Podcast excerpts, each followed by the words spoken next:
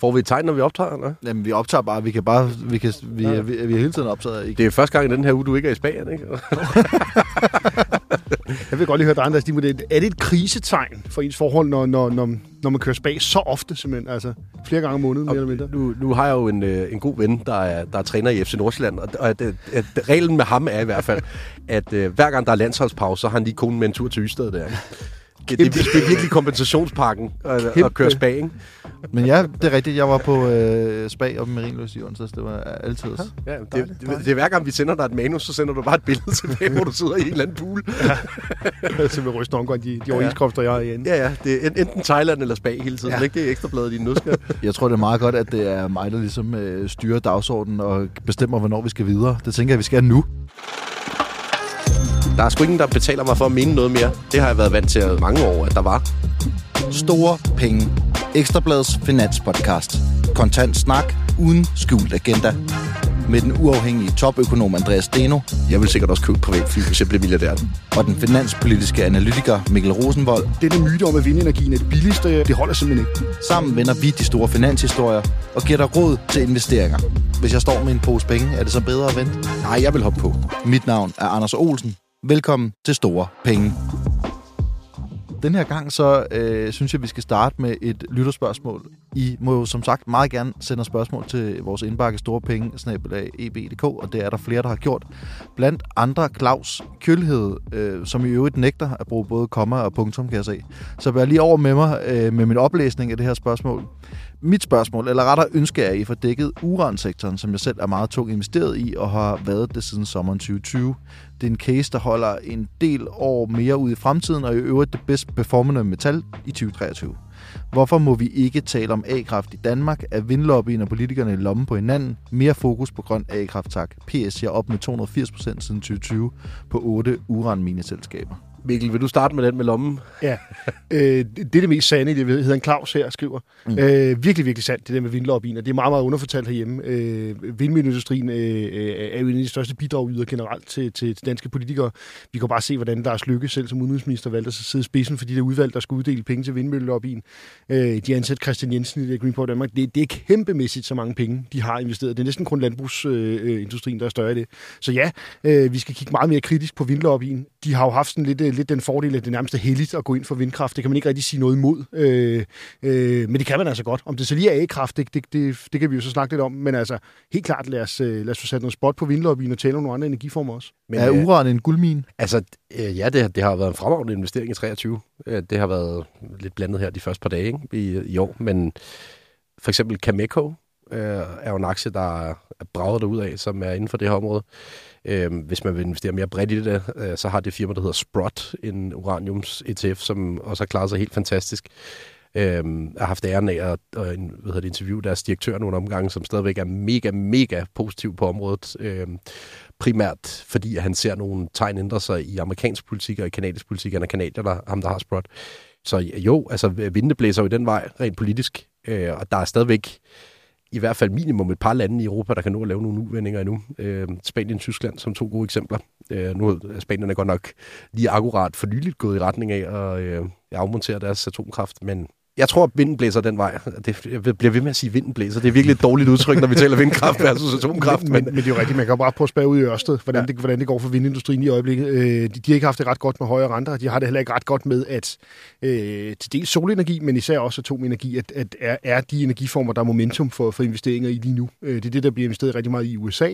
Det er det, som øh, en, en lang række af de store vestlige industrier gik sammen om i forbindelse med COP-topmødet nu her, at øh, at investere massivt i atomkraft. De kunne jo også have lavet sådan en aftale om at investere massivt i vindkraft, men det gjorde de altså ikke. Og det skal der nok blive sat en masse milliarder dollars bag. Men, men øh, kort og godt, vi kan ikke nå vores 2050-mål uden atomkraft. Så simpelt kan det siges. Øhm, vind og sol kan ikke klare det alene. Der er ikke nogen diskussion. I skal også lige have øh, to skarpe her fra øh, afsnittets begyndelse. Hvornår stiger prisen på en fladskærm i Elgiganten som øh, følge af balladen i det Røde Hav? øhm, slut februar, start marts omkring. Og hvad taler vi? 10, 20, 30 procent? Hvor meget, hvor meget udgør det fragtraten af produktets pris? Ja, så meget bliver det ikke. Nej. Altså, vi, vi taler encifrede procentsatser, okay. som det her kan, okay. kan ramme med. Ikke? Så ved man, man ved aldrig, om der er nogle øh, virksomheder derude, der tænker, nu, nu er vinduet der lige til at brage prisen op. Ikke? Altså, øh, for at tage et helt konkret eksempel på det der. Lego-koncernen har jo altid i udlandet arbejdet med for eksempel prispunkt, der hed 1999 for deres pakker målt i amerikanske dollars. Og man sætter jo ikke prisen op til 21, for det er et underligt tal. Så når du skifter, så skifter du fra 1999 til 2999. Så det kan være, at det her bliver brugt som et vindue til at sætte en fladskærm op fra 1999 til 2999. Noget af den stil. Så derfor kan det godt ende i sådan noget 25-30 procent nogle steder. Mm. Øh, men det er bare ikke isoleret set transportomkostningen, der gør det. Det er fordi, man skal finde et nyt, ordentligt prispunkt. Ikke? Det, man ikke kan gøre ved fladskærmen, det er det, man kalder shrinkflation, som man ellers ser, hvis man tager sådan en plade chokolade, og så pludselig skærer man lige 20 procent af pakken af og sælger den til samme pris. Det er svært at gøre på fladskærmen. Ja, den har Lego ellers kørt i mange år, den ja, her, ikke? for at holde sig på 1999. Den er, den er svær at køre på fladskærm. Mit andet spørgsmål. Øh, Mærsk er steget 30 procent den sidste måned, faktisk fra midten af december og til nu. Det er ret vildt for så stor en virksomhed, synes jeg, tænker jeg.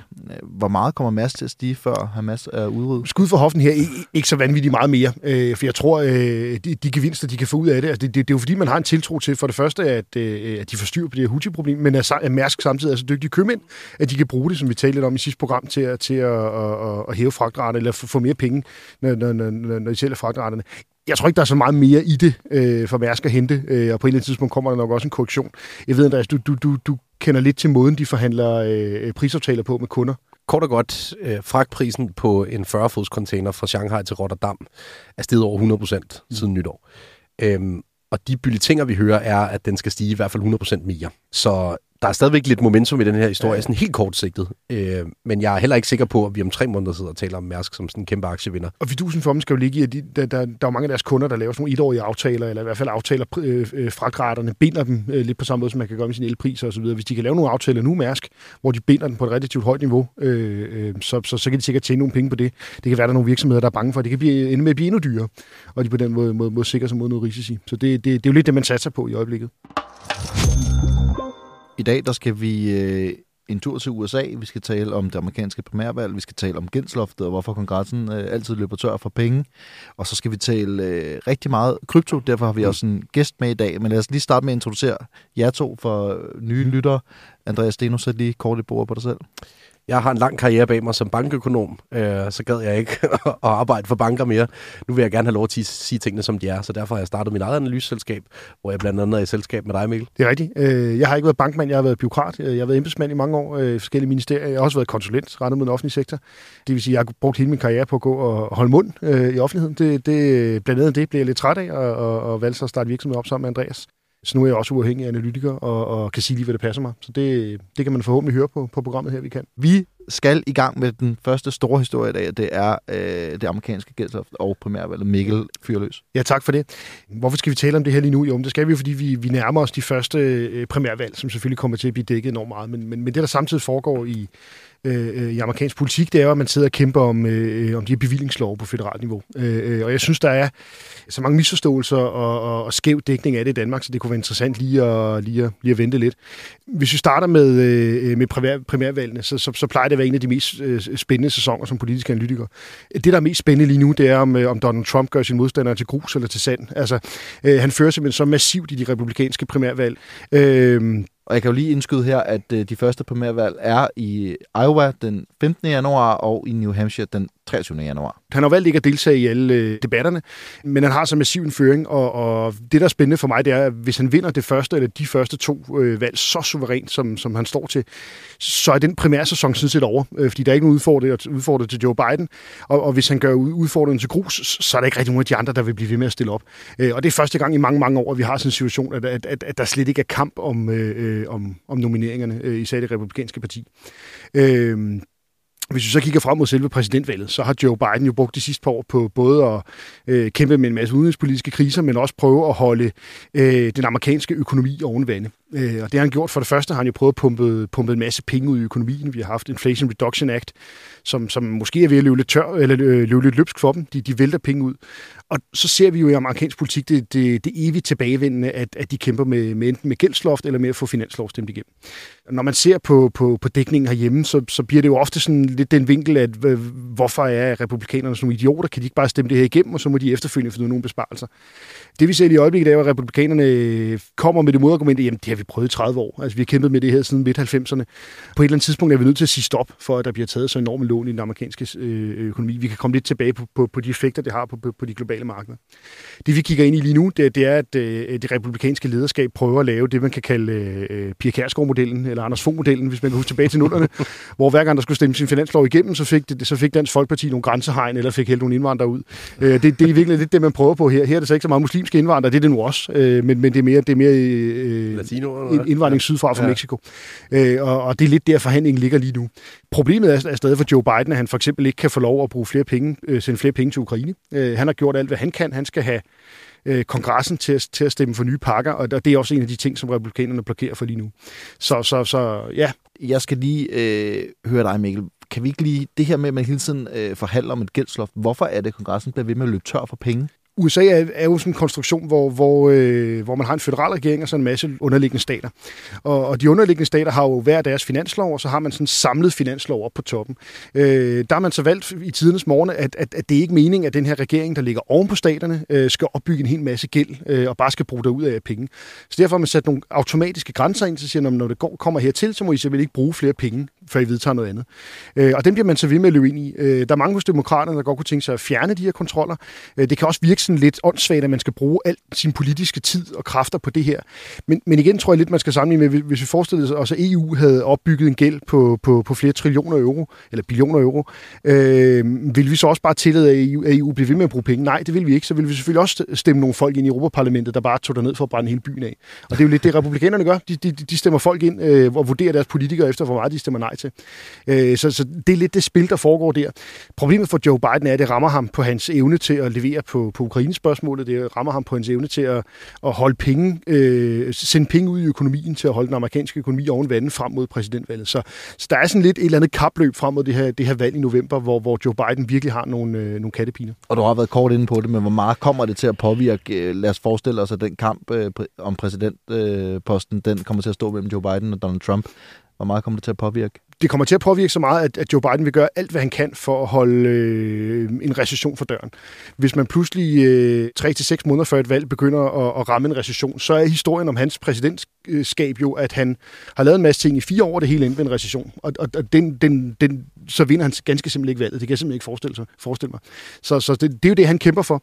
Omvendt så kæmper republikanerne jo også for at etablere nogle valgemner omkring at modgå krigen i Ukraine. De gider ikke bruge flere penge dernede. Få stoppet noget immigration. Så, så det, det er en rigtig svær balance. Alt i alt synes jeg ikke, det ser særlig positivt ud for Joe Biden, som jeg også, også var lidt inde på i sidste uge. Det spændende bliver så i de kommende uger, øh, hvor hurtigt vi kan deklarere, at, at Donald Trump bliver hans modkandidat. Jeg synes, at øh, vi skal tage fat øh, på ugens konkurs nu. Jeg har mm. besluttet, at vi deler den op i dag, øh, så jeg synes, vi skal tage din først, øh, Steno. Hvem skal have et møgfald? Det skal øh, det amerikanske kulturparnas. I den her uge har vi jo fået, eller i sidste uge var det, de her Epstein Papers offentliggjort. Der var en masse navn. Øh, der var en masse navn, blandt andet Bill Clinton, og det er jo mildst talt ikke flatterende ting, som kommer frem i, i de her papers. Øh, og jeg skal jo lade det være usagt, hvad er det, der, der er sandt, og hvad er det, der ikke er sandt. Men hvad man i hvert fald kan konstatere er, at Epstein øh, mingede sig med mange fra det nuværende kulturparnas og politiske parnas i, øh, i USA også. Og det er først, selvfølgelig først og fremmest ulideligt at se på. Det, som ydermere får jeg spot til skade her, det er, at øh, nu har vi rundet et nyt kalenderår, hvilket også betyder, at vi kan måle, hvad nogle af medlemmerne af kongressen har leveret på aktiemarkederne i forhold til øh, de brede amerikanske aktieindeks. Og den mindst overraskende nyhed, det var selvfølgelig, at Nancy Pelosi endnu en gang slog aktiemarkedet med øh, flere træskolængder. Øhm, og det er altså en gentagende ting. Og vi øh, taler om formanden for repræsentanternes hus her. Og det, det har været bredt debatteret i USA, det her med, hvordan øh, skal man egentlig lovgive omkring det her med, at politikere selv køber aktier. Altså vi taler om, at de handler på insiderviden det er, i hvert fald, øh, det er i hvert fald den mistanke, man kunne få. Ikke? Jeg kan jo ikke bevise, at Nancy Pelosi gør det. Nancy Pelosi har en historik for at slå aktiemarkedet løbende. Der er blevet handlet nogle utrolig pudsige ting i løbet af 2023, fordi det er jo trods alt noget, der bliver bogført. Øh, der er også et medlem af kongressen, som var i stand til at sælge øh, aktier i Silicon Valley Bank nærmest minutter inden, at det blev kendt, at det offentlige skulle ind og redde det, for derefter at placere sine penge i JP Morgan, ja, som fik lov at købe det i de, de her rester for en slik. Det kan man jo undre sig lidt over, det lige var øh, noget, som øh, den, den person selv havde analyseret sig frem til, at det var en god timing. Bredsiden går egentlig til øh, det amerikanske, øh, den amerikanske elite, både for Epstein-sagen, men også for deres manglende transparens om, hvorfor de øh, handler, som de gør. Øh, jeg kan garantere dig for, at, at havde man gjort det, som Nancy Pelosi havde gjort i Danmark, så var den ikke gået ret længe. Og så er vi selskab af dig, Mads Eberhardt. Velkommen til. Mange tak. Du er kryptoanalytiker hos Deno Research, har været øh, noget eller det samme hos Saxo Bank, og så var du øh, en af dem, der stiftede, eller du var en, der stiftede en af de første kryptobørser i Danmark i en alder af 18 år, så vidt jeg husker. Det var jeg nemlig. Kan du lige bare ganske, ganske kort, hvordan, øh, hvordan får man den idé? Øh, ja, det er, det er et øh, godt spørgsmål. Især hvordan man øh, forsøger at sælge den til sine forældre også. Øh, det, var nok, det var nok det værste, eller det sværeste af den, øh, den beslutning. Men øh, jeg tror bare, at øh, jeg har altid været meget øh, lidt iværksætter gennem mig, og så, øh, og så samtidig en interesse for, for krypto, et marked, der på, på daværende tidspunkt ikke var særlig øh, udfyldt af, af andre virksomheder. Kryptobørsen øh, hed øh, bettercoins.dk og blev jo solgt allerede efter, eller du solgte den allerede efter et år og fire måneder, halvandet år, eller noget ja, den stil. noget den stil, ja. Hvad fik du for det? Alt for lidt.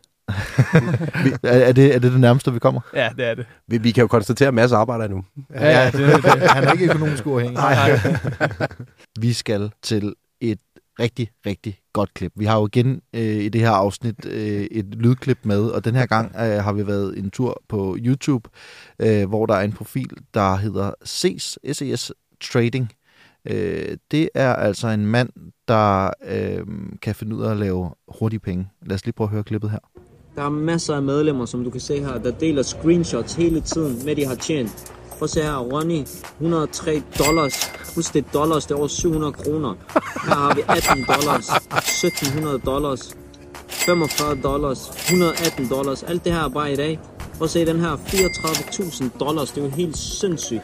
Det er på en dag, og det kan man se her. Det er Andreas Steno, det leder mig lidt hen til øh, den, og, og Mads, for den sags skyld, det næste store tema, vi skal tale øh, om hurtigt og store penge, for det er også det, der ofte er forbundet med krypto.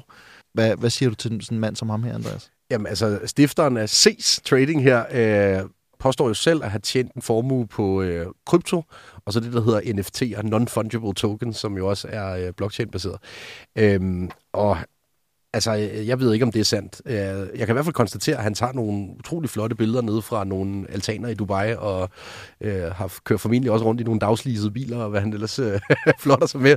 Jeg, jeg, jeg kunne godt have sådan en person her mistænkt for at være en af dem, som, som lejede et af de der fly, der stod på jorden, sådan en privatfly, som bliver lejet ud til influencer, der gerne vil ligne, at de flyver rundt i privatfly. Ikke? Øh, der er også taget billeder i både fly og Lamborghini og alt muligt andet her. Hvor, hvorvidt han rent faktisk har en tradingstrategi, som kan gøre alle til millionærer, det stiller jeg mig stærkt kritisk over for, vil jeg sige. Øh, altså, øh, jeg har været nok over i den her branche til, at jeg ved, der ikke findes gratis penge. Og det gør der selvfølgelig heller ikke i den her sammenhæng. Altså, jeg har jo bare konstateret, at der er et væld af de her typer, der, der kommer frem på sociale medier i øjeblikket. Øh, særligt inden for krypto, vil jeg sige, men, men også med strategier inden for andre øh, investeringsområder. Øh, den strategi, han øh, omtaler i den fine reklame her med dollars, det må jo formentlig være i, i valutamarkedet, tror jeg. Det er i hvert fald sådan, som jeg forstår det. Jeg kunne godt tænke mig at spørge dig, Mads, øh, også fordi du kommer fra den, nu, nu begynder jeg altså at lyde som en boomer her, men du kommer fra den generation, der Jo, er opvokset med, øh, med de her finfluencers i større grad, end jeg er. Øh, Jeg betragter jo faktisk mig selv som den originale finfluencer i Danmark, men jeg er bare kun på boomer sociale medier. Ikke? Jo. Det er på Facebook og Twitter, det er der jo ikke nogen mennesker, der bruger mere. Nej, du, du mangler stadig TikTok. Ja, ja. Jamen, der er ikke nogen, der vil se mig danse, tror jeg. Altså, det, ikke, ikke, ikke før jeg har fået spist noget ved Govi i hvert fald. Øh, men nok om det, Mads. Øh, har du bemærket det her, den her finfluencer-tendens inden for krypto? Og, Jo, jo. og, og, og hvordan stiller du dig over for det? Altså, Altså, det, det må man jo bare sige. Krypto er jo nok det mest øh, hurtige penge, du overhovedet øh, kan finde i noget, noget, der minder om noget øh, finansielt. Øh, og, og det er bare, altså de, de dukker bare op, de her profiler med, med nogen, der så ofte er på min egen alder, som så prøver at sælge en masse kursuser i forhold til at, at blive rig i, i krypto. Og lige så meget som jeg elsker kryptoverdenen, og ikke kunne forestille mig at lave noget andet, så hader jeg den også, baseret på alle ja. de her øh, skide kursuser, hvor man ligesom stiller i udsigt, at, at man kan blive rig rigtig hurtigt på øh, krypto, hvilket jo ikke er tilfældet. Det kaster lidt et dårligt lys over en branche, som du er rigtig stor fan af, som jeg forstår det. Ja, det er nemlig det. Altså, det, det, det gør jo det her med... øh, Vi har jo altid været den, været den frække dreng i klassen, og det gør det ikke bedre, at øh, der kommer nogen, som så kan lære dig om at, at blive rig på 5 minutter, men du skal lige betale et kursus, der koster 10.000 kroner. Og det er jo bare altid sådan, at øh, hvis folk... Og og det er egentlig den, den måde, jeg tror, man, man kan finde ud af, hvem, hvem der ved noget, og hvem der ikke ved noget i industrien. Det er, at hvis, hvis folk har et behov for at vise dig, hvor mange penge de har tjent, så vil jeg holde mig langt væk. Men, men, men pointen her, ikke? Øh, med de her finfluencers, hvis du stillede dig ned en hvilken som helst dag foran Casino Copenhagen, så ville hver anden, der kom ud af døren cirka, også kunne komme ud og sige, jeg har luret den. Altså, jeg har fundet strategien inde på uh, rouletten derinde. Det er bare rød hver gang, og så uh, det skal du nok komme til at tjene penge på over tid. Uh, og i virkeligheden kunne man anklage det her Finfluencer-segment lidt for den samme logik, at de har prøvet noget, der er så nogle af dem, som har haft held med det, mm. og derfor så tror de, de har luret den. Uh, og det betyder jo ikke nødvendigvis, at man har luret den, bare fordi man rammer rigtigt på rouletten. Uh, man kan også bare have været heldig. Det er, det. Øh, det er jo egentlig lidt pointen her. Ikke? En anden ting, der måske også har kastet, eller har kastet et dårligt lys over kryptoverdenen, det har været de her børser, der har krakket.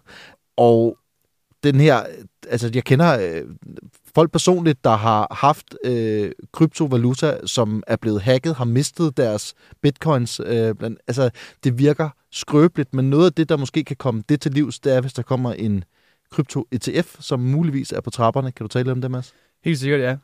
SEC, som er de amerikanske børsmyndighed, har siden 2013 øh, afvist alle det, vi kalder spot ETF'er i forhold til bitcoin. Så det vil sige, at det er egentlig bare en, en almindelig ETF, men hvor man ikke ligger hedger mod futures, men derimod direkte bitcoins. SEC de har siden 2013 mellem, eller, øh, afvist alle de her øh, ETF'er, men lige pludselig ud af det blå i juni måned sidste år, der fejlede øh, BlackRock, som er den største, verdens største asset manager, lige pludselig for en spot øh, Bitcoin ETF. Og det pussy er, at BlackRock har aldrig været som sådan fans af krypto, har heller aldrig rigtig opereret i industrien, og alligevel så kommer det her fra den ene dag til den anden. Så det, man ligesom lidt har, har troet, det er, at de har hørt det på vandrørene af SEC, at nu er de klar til at godkende en ETF. Betyder det også, helt, bare sådan helt kort fortalt, at det her med, at man skal have øh, bitcoins fysisk på en wallet, og altså, man, man kan miste dem, hvis man dummer sig, eller ikke er påpasselig nok, at det, det er væk? Det, det er det som sådan, fordi at det er så derimod, at BlackRock eller de andre udsteder de her ETF'er, som ligger med bitcoinsene, hvor det så er deres ansvar. Og, og, og det vil jo åbne for, bare lige for at skære ud i pap, det, den effekt, det så har på Europa og Danmark, er, at det her vil jo åbne for et enormt kapitalinflow øh, øh, til hele kryptomarkedet. Det, det, det er jo især der, hvor det bliver interessant. Øh, at alt andet lige, så burde det her jo få priserne til at stige. Der kan vi diskutere, om det allerede er priset ind, og hvornår de her prisstigninger kommer osv. Det, det, det ved jeg også, du har en masse holdninger til. Men, men, men det er jo hele det her kapitalinflow fra, fra hele den, den etablerede amerikanske øh, øh investeringsverden, øh, øh, som er vanvittigt interessant for krypto. Helt sikkert. Og så siger det også noget om, hvor langt kryptomarkedet er kommet. Vi er stadig den, den frække dreng i klassen. Men der er stadig sket noget, især de seneste to år, hvor det er, også i Danmark, men, men især i USA, hvor det, at det er blevet mere øh, øh, respekteret for banker lige pludselig at, at, at engagere sig i, i kryptoindustrien, hvor det for fem år tilbage var, at det rører vi ikke overhovedet. Altså, når BlackRock øh, først får fedtet sig ind i det, så skal det nok lykkes, ikke? Og det vidner bare om, mm. øh, hvor stort et fedt kusinshow det her, øh, den her finansielle sektor er i USA. Ikke? Det er pengeinteresser, der er fedtet ind i hinanden. Ikke? Øhm, men jeg er fuldstændig enig i din analysemasse, at, at når først BlackRock har lugtet noget, så er det jo selvfølgelig fordi, at de har siddet til et møde og fået at vide, at der er noget på vej. Altså, øh, eller, ellers så kommer de store penge jo ikke efter det. Øhm, og der er masser af gode ting med det her, men jeg kan ikke lade være med at synes, det er lidt kvæmmende, at BlackRock skal ind over, før der sker noget. Altså, øhm, ja. Mads, der har været stor for, øh, fokus på den her halving af bitcoin i april 2024. Øh, hvad betyder den for markedet? Kan du fortælle, hvad går den ud på? Så det er egentlig den øh, fjerde halving, som, som vi ser ind i. Så cirka hver fjerde år, der halverer man den udstedelse af nye bitcoins, som miners får for at verificere øh, transaktioner. Og hvad, og hvad kommer det til at betyde? Hvad har det af konsekvenser for øh, de her personer? For det første, så for, for hele miningindustrien betyder det mere eller mindre, at man halverer deres reward. Mm. Øh, så der kommer til at være øh, miners, der kommer til at sandsynligvis at gå, gå konkurs. Men det er egentlig det vigtigste for det, man skal vide som, som investor i Bitcoin, det er, at man oftest, eller man har set de tre forgang, for, foregående gange, har man set et supply shock. Så det vil sige, at markedet er vant til at absorbere den her udstedelse af nye bitcoins, fordi miners de går til markedet for at sælge dem med det samme. Det man så ser, når det er, at de lige pludselig halverer den her udstedelse, så er der ikke lige så mange bitcoins, der bliver solgt. Så de, de, de tre tidligere gange har vi set uh, bitcoin lave en ny all-time high, maksimalt halvandet år efter den her halving er foregået. En ting, som er relevant i den her sammenhæng, Mads, det er jo også, at hvis man sidder som miner, øh, og man får en bestemt mængde bitcoins, for at stille sin computerkraft til rådighed for at verificere transaktioner på systemet. Øhm, og man så lige pludselig kigger ind i, at øh, den øh, belønning bliver halveret, så skal man jo også helst se bitcoin-prisen stige over tid, for at det her regnstykke går op. Øhm, og man kan sige, at det her er jo en indbygget prismekanisme i bitcoin, at den skal stige over tid versus andre varer. For eksempel prisen på elektricitet, før det her hænger sammen. Yes. Øh, og det er princippet den præcis modsatte karakteristika af de almindelige penge, vi kender. Mm. Fordi der er øh, målestokken den nøjagtigt omvendte. Der vil man gerne have, at de almindelige penge bliver mindre værd over for varer løbende. For eksempel elektricitet. Så det er jo et super spændende eksperiment, det her også for mig som økonom. Fordi at man gør alt det, som centralbanker og det almindelige pengesystem ikke gør. Andreas Steno, jeg synes lige for at slå knude på det her øh, og gøre det lidt nært for folk, der også øh, spotter reklamer og sådan noget for krypto herhjemme. kan vi ikke lige tale lidt om de her kurser, som er på de her sociale medier? Kan, kan du komme med et godt råd? Det virker som om, du har meget styr på, hvornår noget øh, lugter lidt af at være folk, der lover mere, end de kan holde? Det kan koges ned til en meget, meget simpel regel, nemlig Dubai-reglen. Øh, hvis der er nogen, der sidder i Dubai og sælger kurser, øh, så er det en meget god idé at kigge væk. Øh, og det, det, jeg har været inde og undersøge det her juridisk, øh, og jeg går ikke øh, efter nogen bestemt her nu, øh, men man kan bare konstatere, at hvis man sidder som forbruger og føler sig snydt i den her handel, øh, så er det ufattelig vanskeligt at gøre noget ved situationen, hvis personen sidder i Dubai. Mads, øh, nævnte du tidligere, har arbejdet for Saxo Bank. Jeg kan huske, at Saxo Bank kom i klemme med en masse handler med folk fra Abu Dhabi, øh, da Schweizerfranken lavede en meget stor bevægelse tilbage i 14 eller hvornår det var. Øh, der havde de utrolig store problemer med at få krasset de penge ind igen nede i det der øh, system. Fordi hvem, hvem er det lige, du skal henvende dig til i Abu Dhabi, hvis der er en kronprins, der har siddet og handlet et eller andet på, på din børs? Ikke? Altså, der er jo ikke nogen til at håndhæve lovgivning. Øh, og øh, jo, hvis det er Jean Deschamps-niveau, hvor det er milliarder, vi taler, kan Danmark måske broker en aftale med nogen øh, nede i systemet om at få udleveret en person. Men hvis der sidder en nede i Dubai og sælger noget, som er dubiøst, så er det bare ufattelig svært at gøre noget ved, når du først har betalt personen. Øh, så det er Dubai-reglen. Og der er virkelig mange af dem. Jeg vil hellere købe noget af en, der sidder ude i Tostrup. Eller sådan. det, det, det kan du kan godt, at vi skal kode det så meget ned. En, du kan komme efter fysisk, ja, hvis det går galt. så må man tage dig ud ja. med et baseballbat, hvis ja, det er. Ikke? Altså. Mikkel, øh, vi skal også have din øh, ja. version af ugens konkurs. Det skal vi. Og der er tale om øh, Dubai-kursernes øh, jyske fætter, øh, vi skal have fat i. det er nemlig dropshipping-kurser. Øh, for jeg har oplevet her over den sidste uge, det var sikkert fordi du delte linket, så begyndte jeg også at få reklamerne for en gut, der hedder Nikolaj Petersen. Det er ikke nødvendigvis for at hænge ham ud. Så vidt jeg kan se, har han tjent masser af penge på det, man kalder dropshipping. Altså, at man sidder hjemme for sin computer og finder et eller andet produkt, der bliver produceret billigt i Kina, og så sælger det videre. Det har han haft rigtig stor succes med, og det, det, er, jo, det er jo sådan set prisværdigt nok. Han er så begyndt at sælge kurser inden for det. Og det igen er det den der kursusreglen, vil jeg måske også kalde det, at, ja. at man kan sige, hvis, hvis, hvis, hvis det er så nemt, som han fremstiller det, og tjene millioner af kroner på at sælge, øh, han har solgt tyngdedyner for eksempel, og noget tandblejningsshow og sådan noget. Ja. Øh, hvis det er så nemt, hvorfor sælger han så kurser? Var det altså, Peter Faltoff for øh, ja, det var ja, nemlig. Ja. Jeg, jeg er ikke sikker på, er det samme... Øh, Jamen, det, han, han havde også gang i noget, noget ja, tandblejning. Jeg, jeg, jeg, jeg ved ikke, om det var Nikolaj Petersens der. Altså, så, så igen, det, det er jo ikke noget scam, det han har kørt ind i Nikolaj Petersen for eksempel. Der er nogen, der kan tjene vanvittigt mange penge på dropshipping, men det er altså ikke så nemt, som man skal tro det. Øh, jeg så også et, et opslag i en Facebook-gruppe, jeg følger for investorer, hvor der var en, en meget bekymret mor, der fortalte, at hendes 14-årige søn havde fået købt et af de her kurser øh, om dropshipping, og nu var han fuldstændig overbevist om, at han, han havde fundet et eller andet øh, skrællet produkt i Kina, han ville sælge og tjene penge på det. Og igen, øh, det er jo prisværdigt nok at dyrke den her iværksættertrend, men man skal altså passe på, det. så nemt er det altså heller ikke. Jeg synes, det gode ved det, han skriver og fortæller, det er, at øh, man kun skal bruge 15 minutter om dagen, ja. og så har man omsat for 100 millioner på to og et halvt år. Lige præcis, det, det er genialt. Det er meget fedt. Og, og der er vi ved ned, ned, ned, ned den Dubai, det er noget, du kan gøre for en pool i Dubai nærmest, ikke? Øh, øh, jeg, jeg, jeg, jeg, jeg er mere indtryk af ham, øh, Øh, øh, ham Nikolaj her, han, han sidder i et rækkehus uden for Silkeborg eller et eller andet. Men øh, øh det, det, det er altså den, den, den jyske pendant til, til Dubai-kurserne, og øh, øh hold, lad nu være med alle sammen at kaste over det der dropshipping. Jeg, jeg skal lige ind med en konkurs mere her, øh, fordi jeg bemærkede, at der i Berlingske øh, blev skrevet en artikel om, at øh, nu var øh, det sociale medie X på vej mod konkurs i 2024 igen. Mm. Det er en ting, vi har hørt på lige siden Elon Musk har overtaget det, øh, hvor de så havde øh, fået en ekspert ind i, i artiklen her, som udtaler, at øh, det virker til, at Elon Musk har en plan om at køre det i seng, simpelthen. øh, og og, og det, det synes jeg alligevel er noget af en analyse, man giver 60 milliardbeløb for en virksomhed, for så at have en plan om bare at køre det i havnen. Altså, ja. nu talte vi om at køre min Porsche Panamera i havnen i sidste uge, men det er alligevel i en lidt anden liga at køre, køre øh, øh, øh, mediet X i havnen med vilje. Øh, Øh, hele den analyse om, at det skal gå konkurs, det, det er jo sådan en våd drøm for mange, øh, måske lidt venstreorienterede analytikere især, altså fordi, fordi man synes, Elon Musk er et fjols. Altså, øh, en, anden, en anden analyse på det er jo, når han har lagt så mange penge på sin virksomhed, så vil han selvfølgelig aldrig nogensinde lade den gå konkurs. Hvis den mangler penge, så skal han jo nok komme med pengene. Øh, især så længe Tesla-aktien holder sig relativt højt. Så det der med, at ikke skal gå konkurs, det er jo det samme som at sige, at Elon Musk går konkurs et eller andet sted.